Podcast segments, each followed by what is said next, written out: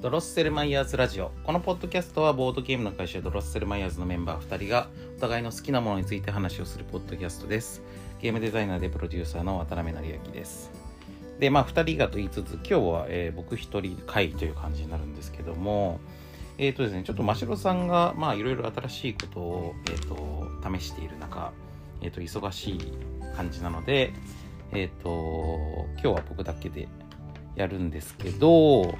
えっと、まあ、まずあの、あれなんですよね、忙しい時はまあ無理しないで、まあ、あの週1更新を基本にしつつ、まあ、伸ばす時は伸ばしてもいいよねというつもりでやってはいるんですけど、えっと、今週末にね、あれなんですよ、あの、イベントがまた出演がありまして、えっと、それの告知って今やんないと意味ないじゃんってなってですね、来週明けにやっちゃうと意味ないんで、ちょっとそれを告知を兼ねつつ、まあ僕のえー、最近なんか見たものの話とかをちょっとついでにしとくみたいな感じの回にしようかなと思うんですけど、えー、と先にまあその告知の話をしちゃうと,、えー、と2月3日土曜日のですね、えー、とお昼ですね12月12時30分からかな。で、えー、阿佐ヶ谷ロフト A にてえっ、ー、と、ガイガン山崎さんと高橋ひょうりさんと、えー、中澤武さんがですね、えー、3人でやっている、えー、イベントのですね、えー、未確認社会性物体というですね、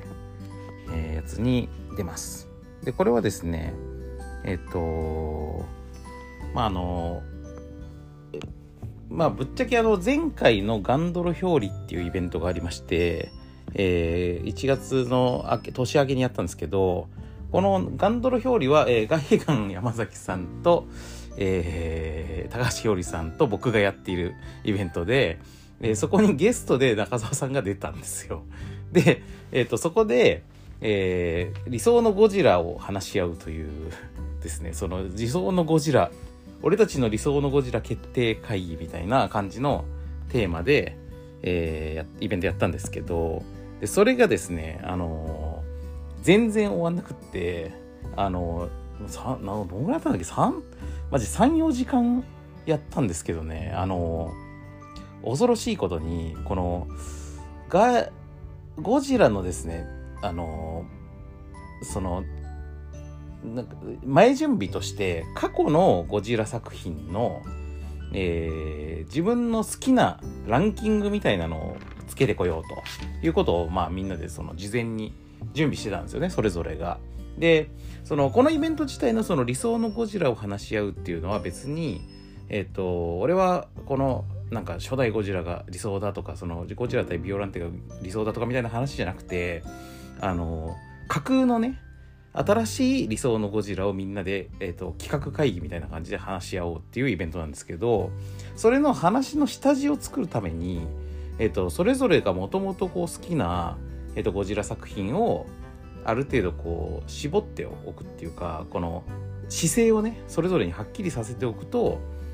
いいんじゃないかと。話しやすくなるんじゃないかということででそれをねあの前準備してたんですよ。であのティアメーカーっていう、えーと、ツールがあってあのウェブ上にあるやつなんですけどそれを使って、まあ、ティアっていうのはつまり、えーと、なんかまあランク付けみたいなやつで、えー、ティア1ティア2ティア3みたいな感じでえっとまあその1個のティアの中にね複数の作品を入れることができるんですけどそれでえっとその過去のゴジラ映画のえっとそのティア表をつけてですね。で、えー、持ち寄って最初にそれをそれぞれ自分のこう好みの説明をしてえー、自分はこういうタイプのゴジラが好きなんだこういうふうに好きなんだとこの作品はこういうことでちょっと自分の中だと評価が落ちるんだみたいな話を、えーと、それぞれ話あの伝えるっていうのをですねやったんですよね。でそれをやった結果、えー、そその説明にえっ、ー、とまあむちゃくちゃ時間かかりまして あのてかまあその話自体もすごい面白かったんですよ。あの僕も他の3人のやつを聞いててめっちゃ面白かったしであのー、まあそれだけでも十分なんつうかこうコンテンツとして成立しちゃっている感があったのでだからまあ途中でそれこうショートカットしたりとかするのもちょっともったいないなみたいな感じで結構じっくり話していたらえっ、ー、とそのイベント始まる時にあのー、確かね6 6時半とかにスタートしたのかな？でえっ、と高橋ひょうりさんが確か始める時にいやもう今日は絶対10時には終わる終わりますときっちりみたいな話をしててでえっ、とそうじゃないとこう帰りがね終電とかやばい人とかもいるかもしれないからねみたいなこと言ってたんですけどそのえっ、とみんなの分のその過去のゴジラの話が終わった時がえっ、ともう本当にえっ、と9時55分とかそんな感じでで え残り5分でじゃあ本題に入んの？みたいな感じになってですねまあ本題にも一応その後入ったんですけどそっからまあ実際のところ延長30分ぐらいして10時半ぐらいまでかなり駆け足で、えー、理想のゴジラ今今新しくもうさらにゴジラ作るんだったらみたいなのの話をしたんですよね。でその中でえっとまあその話もね全然その30分とはいえ非常にこう密度高く面白くってあのー、まあここまでのその流れを踏まえた上でやっぱ最近ってその「シン・ゴジラ」とかあのゴジラマイナスワンみたいな形でその初代ゴジラをもう一回、えっと、その現代的に再解釈するみたいな感じのゴジラが特にまあ日本ではねそういうのが作られてる傾向が強かったから今から新作作るんだったらやっぱり他の怪獣と戦うような感じのあのゴジ対決ものにしたいよねみたいな感じになってでそのじゃあ対決させるんだったらどんなのと対決させたいかっていうの話の中であのまあもう今までにこうもう散々出てきたような怪獣と戦ってもあんまり新しくないしその全然違うジャンルのものと戦うみたいな戦いが見たいっていう話になってでそのゴジラに対抗しうるようなその力別の力って何なのかっていうのの中で、まあ、その時は2つ案が出たんですけど、えっと、1個は、えー、ネッシーね。で、その、要はゴジラに、この、あの、ためはることのできるぐらいのネームバリューの、えー、怪獣ってなった時に、まあ僕ネッシーにあんまり戦闘的なイメージはないんですけど、あの、ネッシーとゴジラが何らかのきっかけで出会って戦ったら面白いみたいな話が一個出たのと、もう一個は、えっ、ー、と、貞子ですね。その、まあ、あの、あれ、ジオンとリングのね、あのコラボで、貞子 VS えかや子っていうのあったんですけど、えー、貞子 VS ゴジラ、もしくはゴジラ VS 貞子っていうのは、マジで一種格闘技になるから熱いなってなってそのそういうこうあの呪いとかねあの霊みたいなものに対してゴジラがどうやって戦うかみたいなのはねあの熱いっていう話になったりとかしたところでも時間切れになってほいではい終了って感じになって終わっちゃったんですよ。なんであのー、まあ一応ねその中でその短い時間の中でも、えーと、すごい密度の高い話をしてあの一応の決着はつけたもののやっぱり僕らとしてもあのちょっと消化不良というかいやもうちょっとお話やっぱしたいなってなってですね。でえっとまあお客さんもあの消化不良 申し訳ないんですけど人もいるだろうということでえっとであのまあほぼ同じメンツっていうかそのえっと僕とガイガンさんと高橋ひょうりさんでやってるガンドル表裏に、えー、中澤さんが、えー、ゲストで来ているっていう、えー、構図から今度、えー、その中澤さんとガイガンさんと、えー、高橋ひょりさんがやってる、えー、未確認社会性物体という別のイベントに、えー、僕がゲストに呼ばれるという形になってそうするとまあ同じメンバーなわけなんですよね。なんでその同じメンバーで、えー、それもう一回このリベンジをやろうと。で逆にこの次回はえー、ともうその前提になる話はもう完全に温まってる状態だからもういきなり本題から入って、えー、もうこの2時間だか3時間だかとにかくこの理想のゴジラに関する、えー、よりこの未来に関する話を過去の話はねもう終わってるからね。未来の話をもうガンガンやるぞっていうことになってるっていうのがそのイベントなんですよ。なので、えー、2月3日のこの未確認社会性物体はあの、なんていうかまあ、ある意味この、3時間とかね、すごい時間をかけ、3時間4時間かけて、えー、その、温めた、えー、状態からの、えー、話っていうのが始まるんで、なんかかなりね、面白いと思うんですよ。なので、ぜひこれは、あのー、会場に来れる方は来ていただきたいし、配信チケットもあるので、えっ、ー、と、遠くの方とか、まあ、ちょっとなんかその日予定入っててみたいな方とかは、えー、と配信で見ていただくのもいいと思います。配信はアーカイブもあって、えっ、ー、と1週間なんか2週間ぐらいは見れるはずなので、えーと、そういう形も全然ありだと思うんですけど、でもあの確かね、えー、どうだっけな、当日チケットで来た人、配信も後からも見れるんじゃなかったかな、確かね。だから両方行けたりするんですけど、なんで、えっと、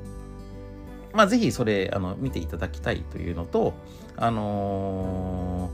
ー、そうですね、そのイベント、僕ね、実はね、このガンドル表裏ってイベントがそもそも始まったきっかけが、あの未確認社会性物体の方が先に行われてるんですよ。何年か前から行われてて。でその未確認社会性物体でそのガイガンさんたちがその3人で話してんのがすごい楽しそうだしその特撮の話とかにしてたから。だからえっ、ー、とあれですね。アトロクにえっ、ー、と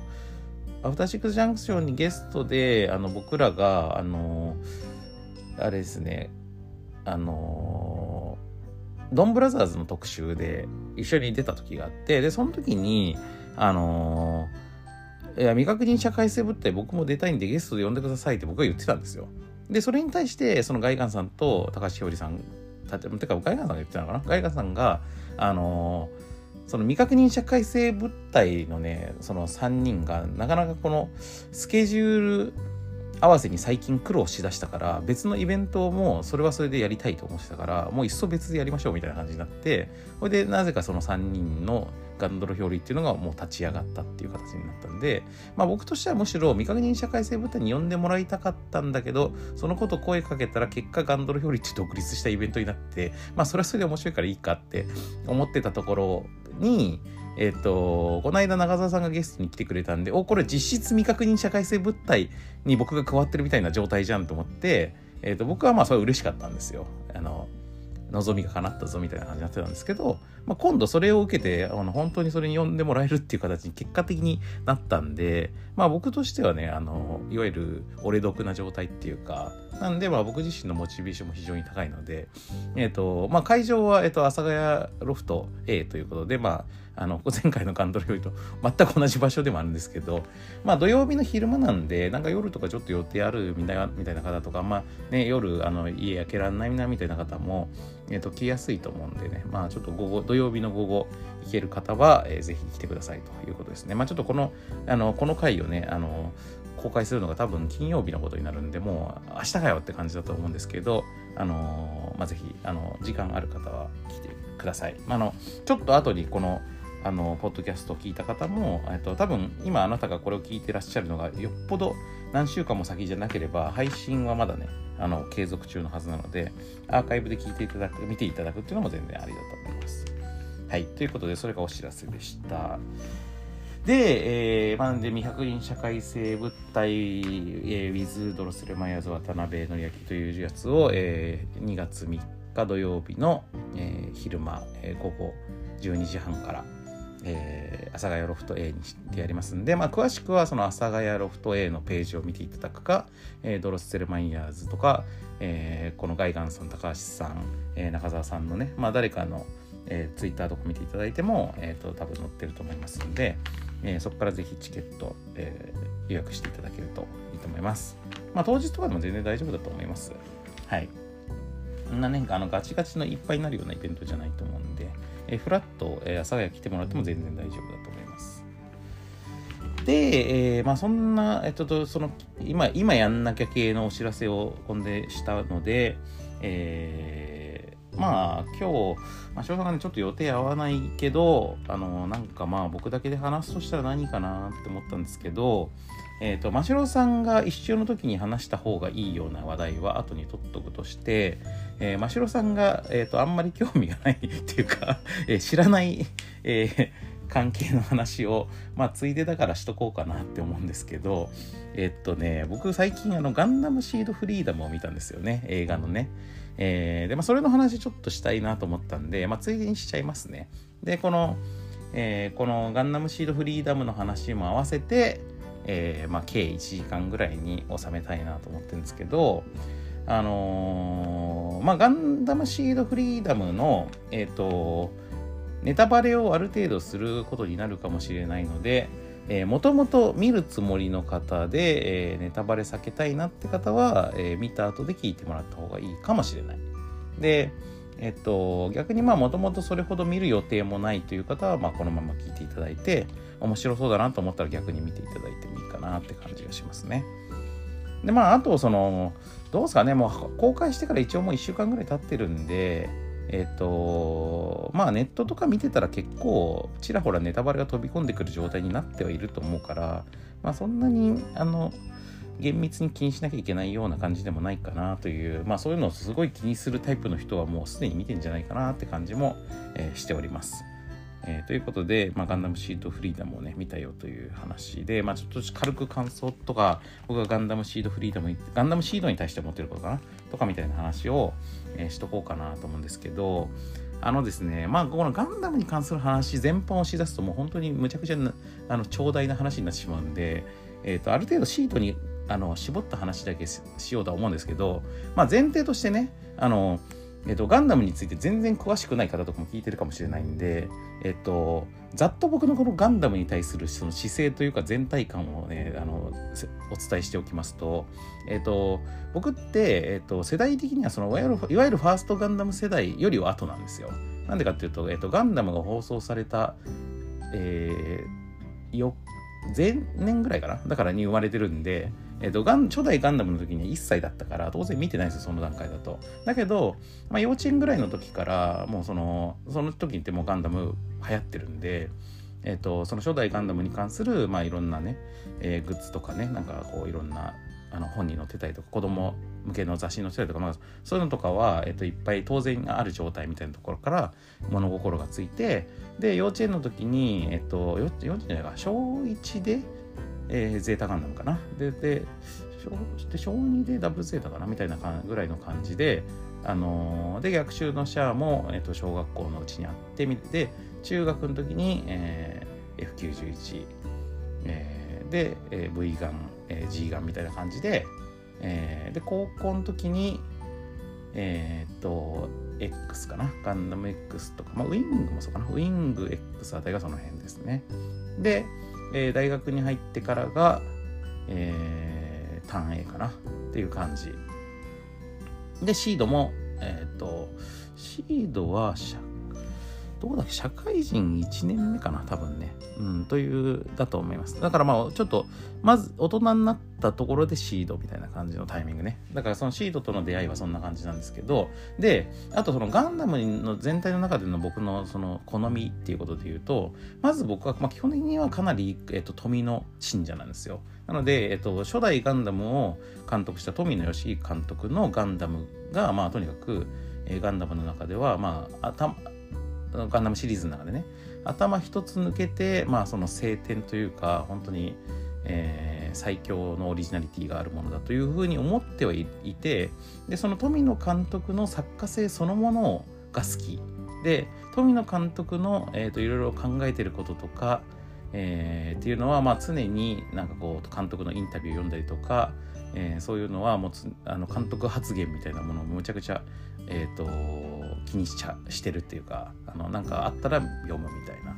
だか富野監督の、えーと、著作とかエッセイとかみたいなのも読んでるみたいな、まあ、そういう感じの富野信者ではあるんですけれどもただまあいわゆるこのファーストガンダム最強原理主義者かっつと別にそうではなくてまずファーストの時そんなにそのリアルタイムじゃないっていうのもあるしあとその富野監督の全作品むちゃくちゃしっかりチェックしてるって感じでもないんですよね。なんで、まあ、その辺は結構濃淡があったりするのとあとやっぱりその世代的にそのえっとガンダムの洗礼というかそのえっと、まあそのゼータ、ダブルゼータぐらいからリアルタイムで触れてはいるんだけれども、やっぱり小学校の1年生とか2年生とかに、そのガンダム、ゼータガンダムとかってね、ちょっと難しいんですよ、話が。なんで、えっと、むしろ、えっと、ガンダムにもうガチで大好きになったのは SD ガンダム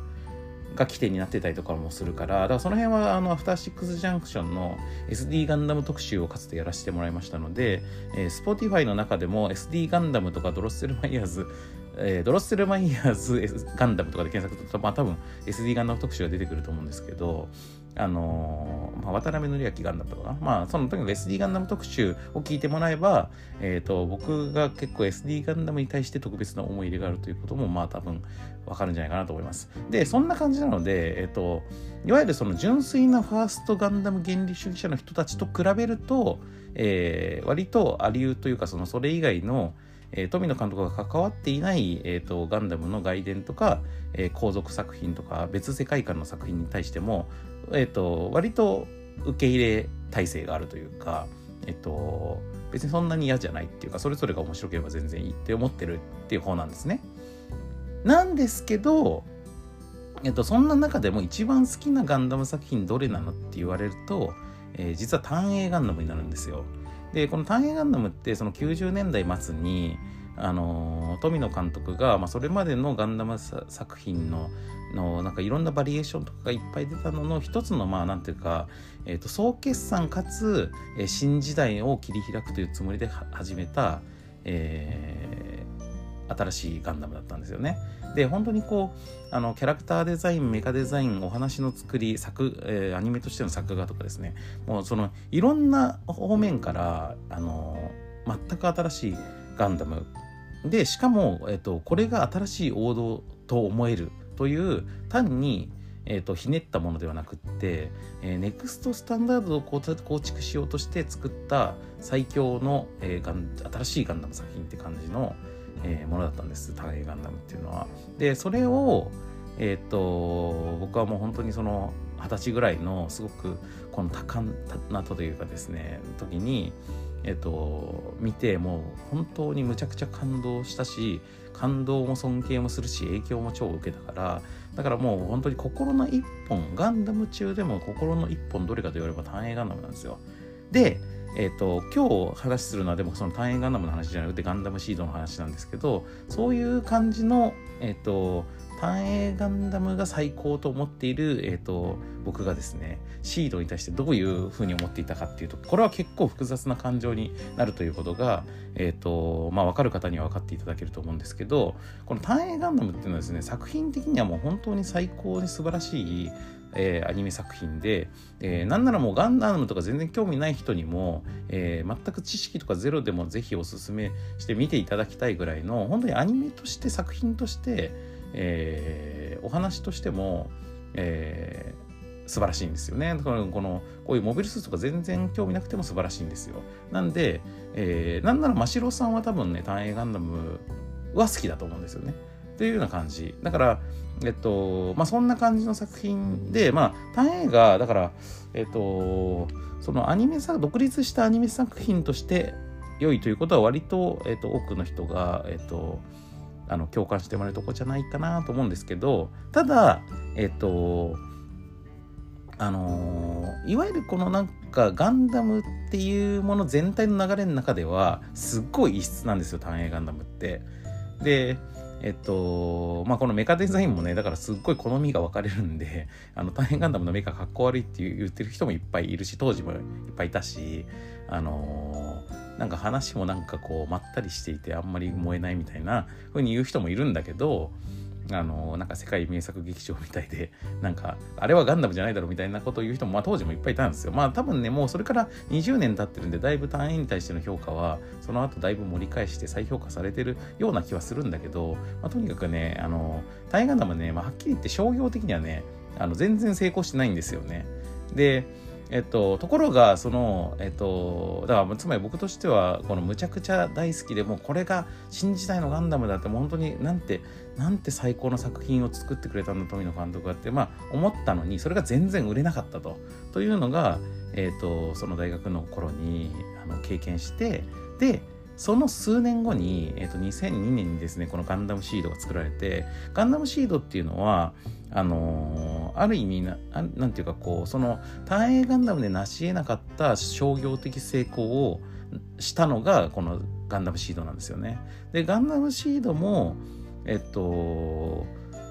新しい時代のファーストガンダムというのを目指して作られた、えー、ガンダムでつまり、まあ、これまでのこのガンダムっていうのがやっぱりそのその時点でもうすでに20年ぐらいのこの歴史を持っていたんでいろいろと何て言うかこうマニアックになっちゃったりとかそのファンの世代が上がっちゃったりとかしてでこうあの新しいファンがね入りづらくなっちゃったりとか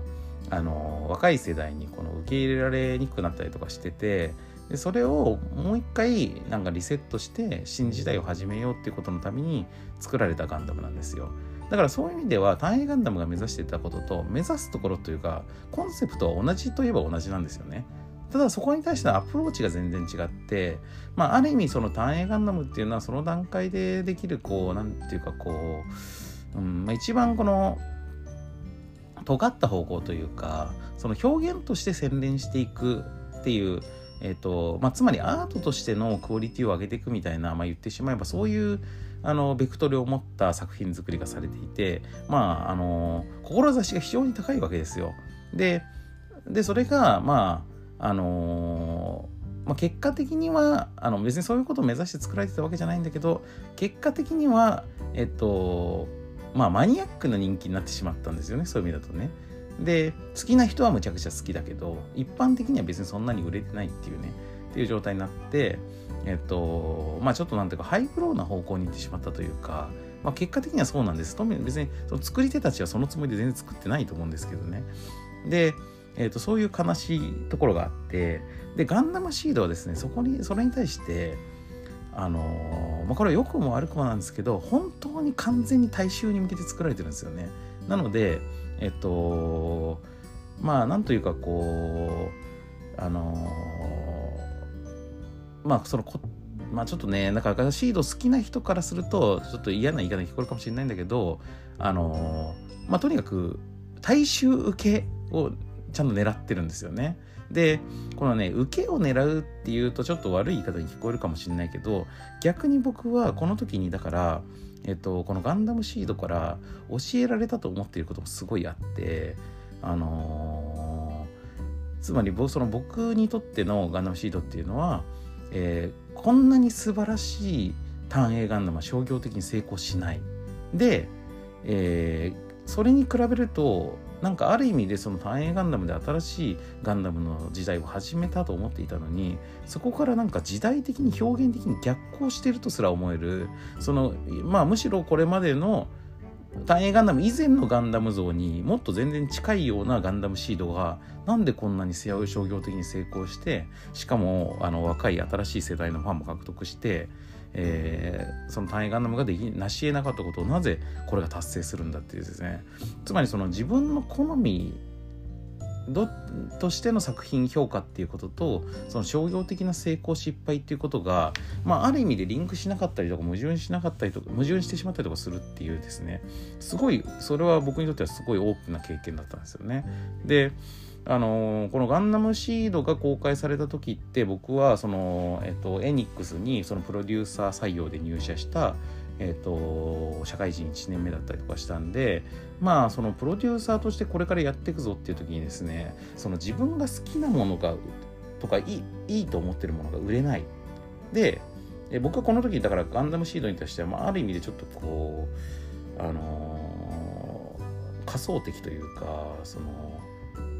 なんで単影を売れなくてガンダムシード売れるんだって気持ちがやっぱあったからだからえなんかそのこれでいいのみたいな気持ちもやっぱあったんですよね。だからシードに対してはねあの結構ねその敵外心みたいなもんねないではないというかあのなんかシーなんかね納得いかんみたいなねそういう気持ちがねやっぱあったんですよね。でそのそれをに対してその当時の僕が、まあ、どういうふうにこう考えたかというとあのまあここがねなんかまあ結構分岐点だったかなという気がしなくもないんだけど僕はこのシードに対してはだからその時えっ、ー、とすごくですねなんかそこの謎を解きたいみたいな気持ちになってあのー、やっぱりこうプロデューサーとして今後やっていきたい成長していきたいっていうふうに思ったんであのシードの良さを理解したいって思ったんですよ。その僕がすごい大好きな最高の作品だと思ってる単影ガンダム売れない。で、だけどこのガンダムシードは売れる。で、そのガンダムシードに対して単になんであんなもんがっつって思うよりは、そのシードの良さっていうのを俺はやっぱ理解しなきゃいけないんじゃないかってやっぱ思ったんですよね。でそのシードを好きな人の気持ちが理解したいって思ってそれでその僕この2年のそのガンダムシード放送当時にえっとまあ逆にそのその時って僕社会人1年目だったからまあ本当にすごく忙しくテンパって仕事してたんであのあんまりちゃんと落ち着いてシード見れてなかったっていうのもあってまあ飛び飛びで見ちゃったりとかしてたんですけどでまあそのあのファーストインプレッションとしてあんま好きじゃなかったっていうのもそんであるんだけどなんだけどなんか確かねなんかでその体調崩してインフルエンザとかそういうのであの仕事をこう何日か休まなきゃいけなくなった時にその録画して取りだめたシードをすっごいまとめ見したんですよ。でそのまとめ見した時に、えーと、そのシードの良さを理解したい。シード好きな人がいかに好きなのかを理解したいと思って見たらなんか分かったんですよねその時。であシートの面白さってこういうことなんだって思ってでそれは僕が単映画ナームに求めたものとは全然違うものなんですよ。であのー、そういうなんていうかそのあなんていうかなその自分の好みとはもともと違ったんだけどえー、これの良さがなんか僕はつかめた気がする。で別にその理屈としてとかマーケティングとしてこういうところが売れるんだなみたいな、そういうことともまたちょっと違うんですよね。なんかその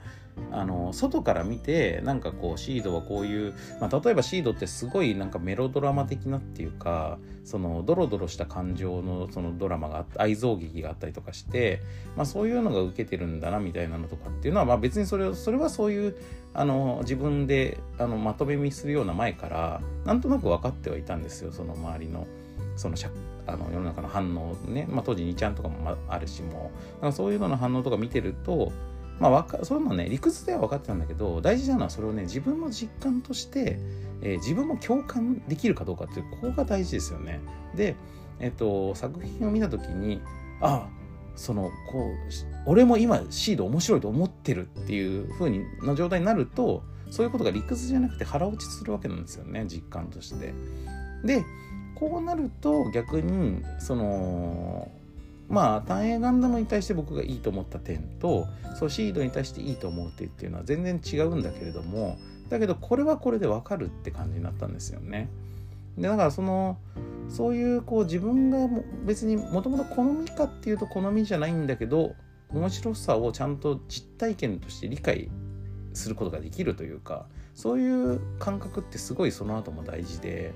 だからまああのー、それこそ国産 RPG クロニクルとかみたいなアトロクでいろんな特集させてもらったりとかしますけどその中でドラクエとか FF の作品紹介する中でもやっぱり自分の好みのものからそうでないものまではあるんですよ単純な好き嫌いで言うと。だけどあのー、それ自分の好きなまあ自分の好みとは別にそれこれはこれの良さがあるということを理解したりとか、えーと、これをの本当に好きな人とかファンの気持ちとしてどういうふうに愛しているかってどういうところ響いてるみたいなことっていうのがやっぱりなんかその自分の中になんかまた別のその仮想人格みたいなものを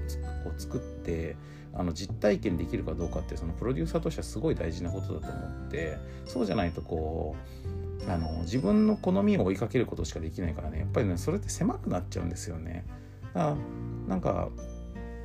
そういうことの、まあ、初めての体験が自分にとってはガンダムシードだったなっていう感じなんですよね。まあそんな感じのスタンスです、ガンダムシードに対しては。まあこの、まあ長くなりましたけど、まあでもこれ、このがまあ今日ちょっとね言いたかったことのまあ一つですね。そんな感じなんですよ、僕にとってのガンダムシードって。その、あの、俺の好みじゃもともとないんだけど、でも、えっと、それ、そうだからこそ、あの、すごく、あの受け取るものがあるということを教えてくれた作品って感じなんですよね。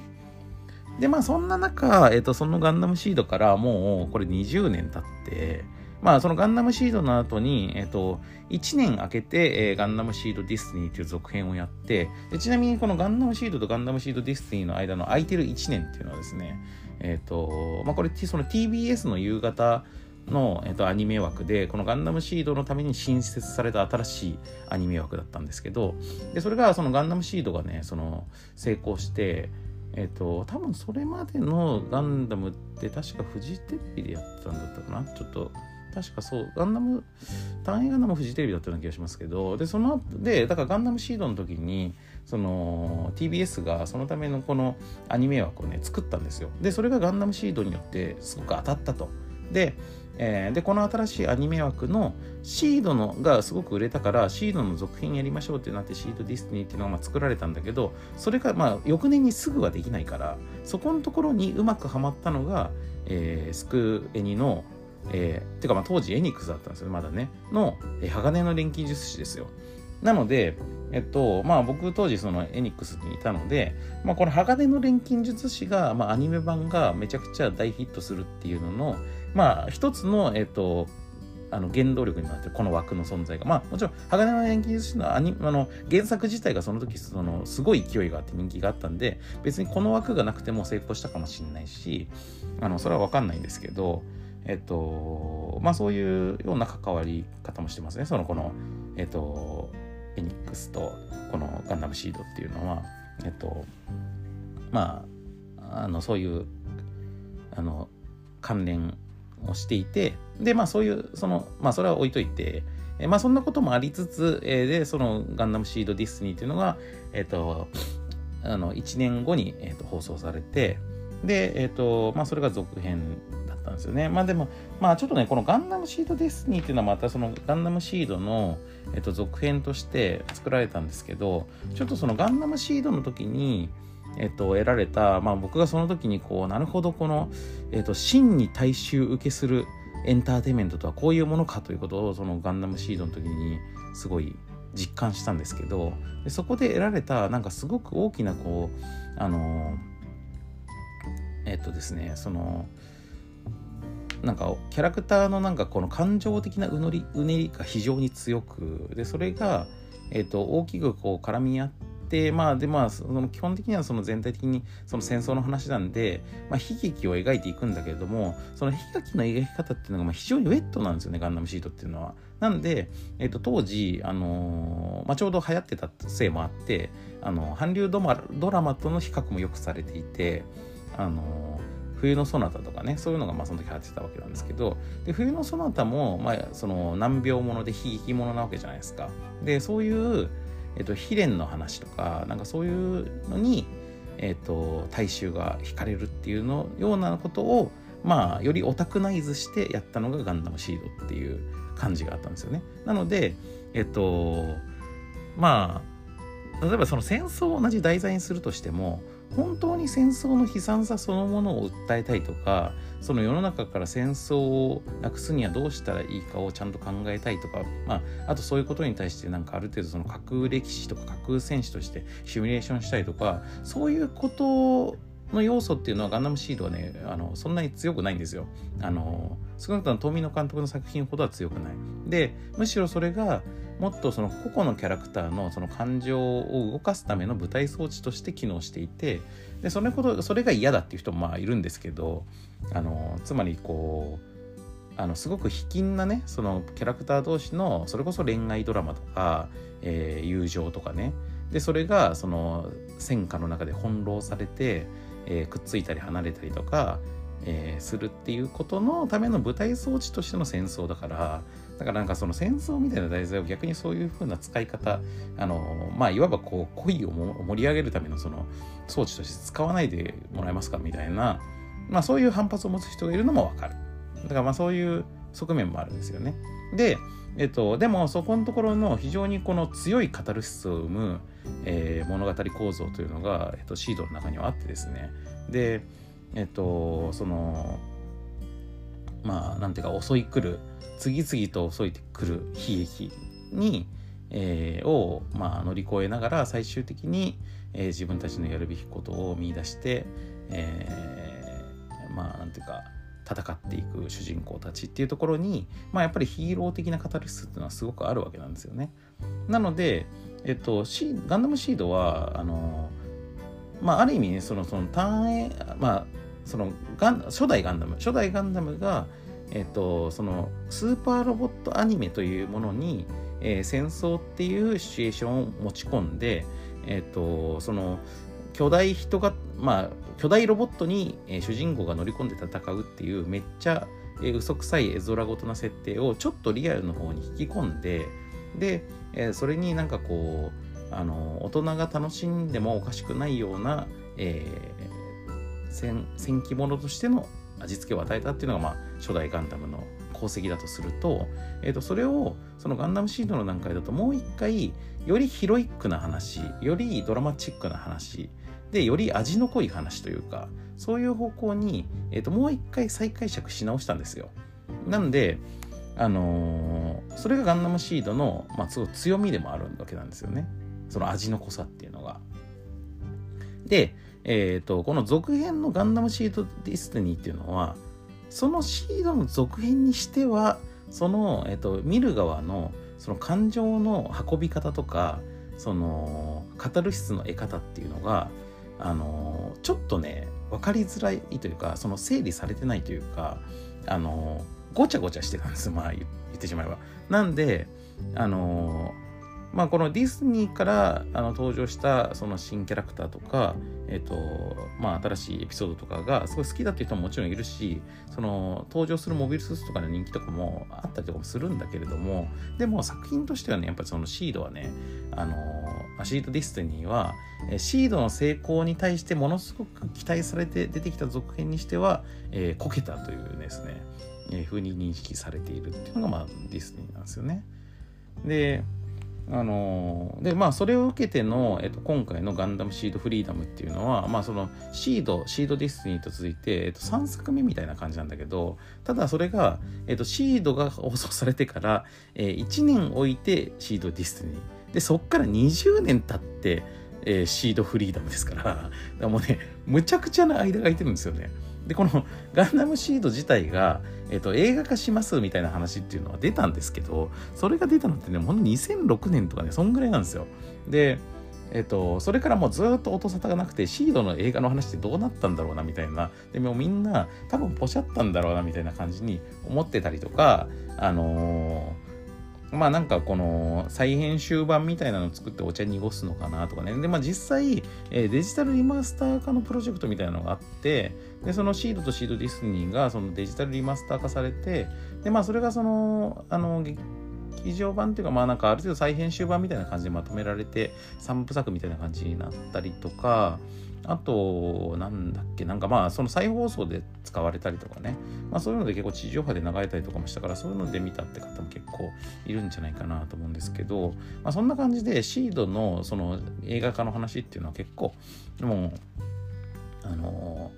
な、なんか、まあ、うやむやになったかと思っていたら、えー、ここに来てですね、えっ、ー、と、水星の魔女が確かその、まあ、ガンダムの一番テレビシリーズの最新作は、えっ、ー、と、機動戦士ガンダム水星の魔女っていうやつで、えこれまたまあ、ある意味、この、シードから、ファーストガンダムから20年経って、えそれを、ガンダムシリーズをもう一回、えファンを若返らせて、え再生させた、えっ、と、ガンダムシードに対して、そこからまたさらに20年経って、えー、それに近いことを成し遂げた水星の魔女っていう感じなんで水星の魔女もまあある意味そういうこうあの実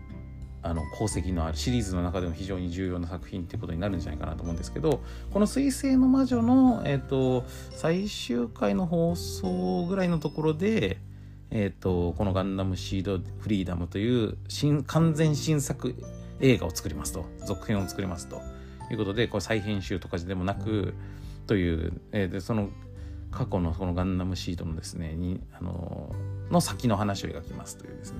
の告知されてでマジかよってなってまあそこから、えー、数年経って公開されたっていうのが今回のガンダムシードフリーダムですね。うん、というような感じだからえっとまあ僕の中だと、えーまあ、シードには本当に非常にいろんなことを教えてもらいましたがえっとやっぱそこからね20年経つとさすがにえっ、とそのなんだろう、その自分の中でのやっぱ好みっていうのはだんだんまた元に戻っていくんですよね。だから、あの、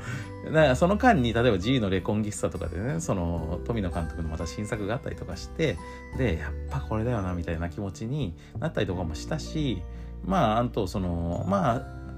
あ、ね、ガンダムの作品もそんな間にいろいろ作られたんで、で、水星の魔女も全然面白く見てましたけど、ただまあ全体としてその僕の中でのこのガンダムシリーズというもの自体に関しての、えーと、テンションはその20年もあるとやっぱりその中でも上がったり下がったりとかするんですよね。で、えーと、シードに対しても、まあ、程よく興味を失っていた中、えーと、非常になんていうかこの期待値もテンションも低い状態で、えー、このガンダムシードフリーダムを今回見てですね、まあ、これはねあのはっきり言ってねめっちゃちょうど良かったですね。あのまあ、この期待値もテンションも低い状態ですっごい久々のガンダムシード新作を見てみたら本当にね当時のそのガンダムシードに対してえっとなんかむしろちょっとあんまり好きじゃなかったっていうかその反発を持ってでも面白さを理解したいと思って見た時のその気持ちっていうのがなんかすごいうまいことも蘇ってきてもしかすると今までで一番素直に、えー、ガンダムシードが楽しめたかもしれない今回。あの無風状態からだったから。から前回、その前回というかその20年前の時は、えー、反発を感じている状態からその反発が見ているうちに転じて、いや、これ面白いじゃん、面白さ分かったよっていう風になってたのが20年前だったんですけど、今回は、えーと、程よく忘れて、興味も だいぶ下がって、無風の状態から見て、ああ、面白い、シートこの、あこういう感じで面白かったみたいな、これこれこれみたいな感じになったっていうのが、まあ、今回の、なんか見た時の、まあ、直接のあの感触だけ言うとそんな感じでしたね。で、まあ、あとね、ここまでだと、まあ、だいぶネタバレもしないで説明できているから、まあ、この説明っていうか、ネタバレしない話をしているから、まあ、このまま言ってもいいんだけど、うんと、まあ、そうだな、あの、えっとですね、まあ、もうちょっとだけまあ中身に入った話をすると、えっと、ガンダムシードがだから、まあ、今回のフリーダム、これこれって思ってどんな感触を持ったかっていうと、まず、えっと、驚いきましたね。その、やっぱね、この20年経った続編が、その、かつてのガンダムシードと、テイストが驚くほど変わってないっていうことにまず驚きましたね。だから、だってさ、その作り手だって20歳みんな年取ってるわけだし、あのー、まあそれこそその最初のガンダムシードの時にそのメインでねその脚本のシリーズ構成していた方とかはもうその間に亡くなってたりとかもするんですよ。でまあ、この方ちなみにそのガンダムシードのそのメイン監督の福田監督というあの方の、えっと、奥様でもあるんですけどもその方も亡くなってたりとかしてだからなんかその作り手もやっぱりその状況置かれてる状況も変わるしその年齢もね変わるしそしたら動画がいたって普通テイスト変わるじゃないですか。あと時代に合わせて変えようとかそういうのも出てきたりとかもするはずなのに全然変わってないんですよね。でそういう続編のあり方ってまあなんか発展性がないとかそのいう意味でなんか進歩してないみたいな言い方することもできるかもしれないけど僕はねこのすげえ時間経ってんのに全く近いテイストのものを、えーと、作るってね並大抵のことじゃないからまずこれにびっくりしましたね。でえーと、それを作ろうと思うモチベーションもすごいと思ったしだからこれはまあね例えば宮崎駿監督で言えば宮崎駿が今更あのーなんだろうあのカリオストロの城2作るみたいな感じなんですよ。あのそんなことね別にしたいとも思わないと思うし普通はね。でしたとしてもやっぱりなんか老いたなみたいな感じになるはずなんです。でテイストはね、まあ、良くも悪くも変わるはずなんですよ。でもそれが変わんないんですよね。でまたねガンダムシードのその作風っていうのはすごい中二的だってさっき言いましたけど思春期的でそのなんかその中で語られているね、この、なんていうかこうテーマってそのなんかある意味この作品の中での与えられるテーゼ哲学的テーマみたいなものっていうのが、まあ、言ってしまえばねちょっと子供っぽいんですよ結構そのあのガンダムシリーズの中で言うとね。なんでえっとそのなんかすごくこう人類はこれからどうすればいいのかみたいなこの人類的大きな課題についてこう語ってるかのようだけれども実際のところその中で語られてるテーゼっていうのは割とその中高生とかが考えてもおかしくないようなテーゼで割とねその作品内の善悪の構造っていうのはすごいはっきりしてるんですよね。だから敵味方でとかこいつらが悪いみたいなで邪悪なやつを倒せば倒さないと世界は平和にならないみたいなまああのそういうこう完全懲悪的な構造っていうのは実は結構はっきりしててだからでその中でその各主人公たち各キャラクターたちがまあそれこそその恋愛とかあのなその友情とかそういうこうあの割と卑近なテーマに関してあの行った行ったり来たりするみたいな感じなんであのそういうのってあのなんだろうその例えばラノベとかでねそのなんだろうその自分自身ががその抱えてる願望とかそのこういうことがあると気持ちいいなみたいなことっていうのをその叩きつけるようにして作品化するっていう形だと,、えー、と作品になりやすくってでそれを読者が共感して、えー、受けるっていうことっていうのはまああるわけなんですけどこのガンダムシードはねやっぱそういうじゃそれとは違うなと思ってそのなんかすごくねやっぱそのプロのサービス精神によって作られてる感じがすごいするんですよね。だからあのー、まあ例えるならこの凄さっていうのはその定食屋さんですよ。町の定食屋さんが何十年も変わらない味のものを出し続けるというプロ意識。でここになんかこう一味加えたりとかより本格的にしようとみたいなだからあの、例えば町中華のねそのチャーハンとかラーメンとかっていうのをもうちょっとこの時代に合わせてアップデートしてもうちょっと本格的な中華料理にしたいみたいな気持ちっていうのがその作り手に起こってもおかしくないのにかたくなに味を変えないっていうその凄さなんですよ。でえっと、でしかも、まあ、このかたくなに変えない凄さでお客さんが望んでいるものをこれが食べたいんだろうっていうのをそのまんまバンって提案するっていう凄さがある上にえっ、ー、と上での話なんですけどそっからねちょっとだけより上振れしたものを出してるんですよ。そこにもう一段驚かされる。だからこのガンダムシードフリーダムは見始めた時にあこれこれこれこれこれがシードだよねこの味だよねみたいな。だから昔よく通ったその町中華ね。でしかもあのー、その作り手も20歳年は取ってるはずだしで僕ら見る側も20歳年取ってるわけなんですよね。でそうするとその昔のままのこの大盛り学生の頃にはこの大盛りチャーハンがすごい良かったんだけどでそれをなんかこの時流に合わせたりとかその作り手やお客さんの年齢に合わせてちょっとヘルシーにしたいとかねそういうことしてないという凄さでだけど食った時にいやこれが食いたかったこのこの学生時代に住んでたこの町にあったこの中華町中華のチャーハンってこれなんだよなっていうのを出してきているんだがだけどそこのところでえっ、ー、とちょっとねなんなら森が増えてるんですよ昔よりも。でもしかするとその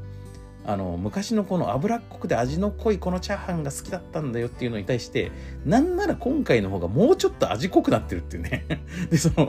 だからそのかあの変えない凄さっていうのを感じさせるためには実は全く一緒じゃダメでその昔その学生時代にこの食べたこのチャーハンがすごいあの味濃くて油っぽいけどそこがガツンときてうめえんだよって学生時代に思った気持ちを今もう一回思い出すにあたってその学生時代に食べたそのチャーハンよりも、えー、なんなら油っぽさも上がっており味も濃くなっている。ちょっとラードがねあのよりパワーアップしてたりとかあごま油ちょっと入れてますみたいな感じになってるんですよね。それが今回のこのシードフリーダムのなんか最終的に僕が感じた感想ですね。だからあのー、ていうかねその前のシードよりも例えばその政治的なメッセージとかその物語的な語られてるテーマとかが進歩したりとか全然してないんですよ。だからそういうことじゃないんです。あと例えばキャラクターのデザインが現代的にかっこよくなってたりとかそのおしゃれになってたりとかもしないんですよ。そのキャラクターのキラヤ主人公キラヤマとの私服とかね変わらずダサいんですよ。でなんですけど、えーと、そんな中でそのシードのそのもたらしてくれるなんか例えばモビルスーツ戦とかでのなんかカタルシスとかその主人公がむむちゃ強であの見てて結構気持ちいいみたいなそういうこう快楽的な回路みたいなのっていうのがなんかもう一段先に行くように設計されていてそうじゃないとやっぱり昔と同じあの感覚っていうのは得られないんですよ。なんでかっていうとその昔得たものっていうのがやっぱその段階で一つの驚きだったわけだからだからここまでしてくれるんですかっていうそのエンタメ的なサービス精神に対しての驚きそのすげえ気持ちいいところをしっかり書いてくれるっていう驚きだったわけですよねガンダムシードっていうのは。でシードディスニーはそこのところをちょっとひねって複雑化したことによって、えー、これこれっていう感じが得られてなかったんですよ。でそれを今回はこれこれっていうところをより一段深いところを書くことによって、えー、当時得たここまでしてくれるんだっていう驚きを今回も20年経って感じられたこれはすごいことじゃないですかね。まあねそのお客さんがね望むものそのものをしあのこれが食べたいんだろっつって差し出すっていうエンタメのあり方そのものへの、え、疑問っていうのはまああってもいいと思うんですよ。でそれは全てのエンタメがそうだったら良くないと思います。僕はやっぱりあの物が進歩していかないからね。だからえっと、そうじゃなくて、お客さんの予想を適度に裏切ったり、あるいは時には、お客さんがその望まないものとか、えっと、いや、そういうことじゃないんですけどっていうのを出すことによって、いや、でも、いや、これが食いたかったんじゃなかったかもしれないけど、これは新しいうまさがありますね。新しいうまさの扉が開きましたねっていうエンタメも、まあ、それはそれで必要なんですよね。だからそれはそれでやっていかなきゃいけないんだけど、でも今の世の中で、その、例えばそれこそシリーズ作層が続編とかで、お前らの欲しいものこれなんだろっていうのをちょっと舐めた態度で出してきて、全然滑ってるような作品っていっぱいあるじゃないですか。で、そんな中、このこれが欲しいんですよねっていうのを、えー、舐めずにちゃんとプロの意識で、えー、めっちゃしっかり作って、えー、当時の同じ味と感じさせる当時よりもちょっとグレードアップした味を出す。これはね本当にプロの仕事として、えー、感服しましたね。ということで、えーと、僕自身のこのガンダムシードフリーダムに対しての評価はね今ねめちゃ高いです。で、まあ、ただまあそのまあめちゃ高いんだけど、その全ての人がじゃあ見て最高って思うかっていうと、やっぱりガンダムシードってもの自体の持っている、まあ一個の時代性とか、えっと、なんかその前提としている、えー、こういう面白さを提供するものですっていうところ自体に、まあ、癖は結構あるんで、えー、とそれをまあ結構好みは分かれるんじゃないかなと思うんですけどガンダムシードがもともと好きだった人の打率は相当高いんじゃないですかね。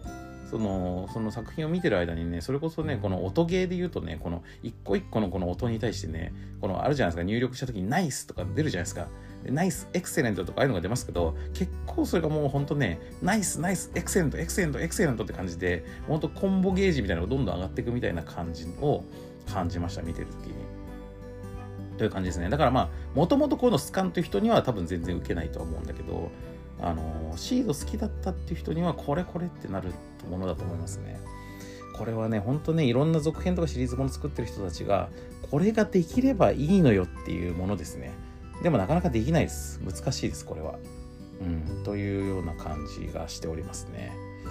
なんで、まあ、こっから遡って僕は、むしろこの20年間で、一回すごく好きになったシードに対しての興味が、まあ、だんだん低減して、その、なんかかなり無風の状態になってから見ましたけど、ここでまた僕20年前のシードこういう風に面白かったってことをすごい思い出したんで、今僕シード全体のことめっちゃ好きになってます。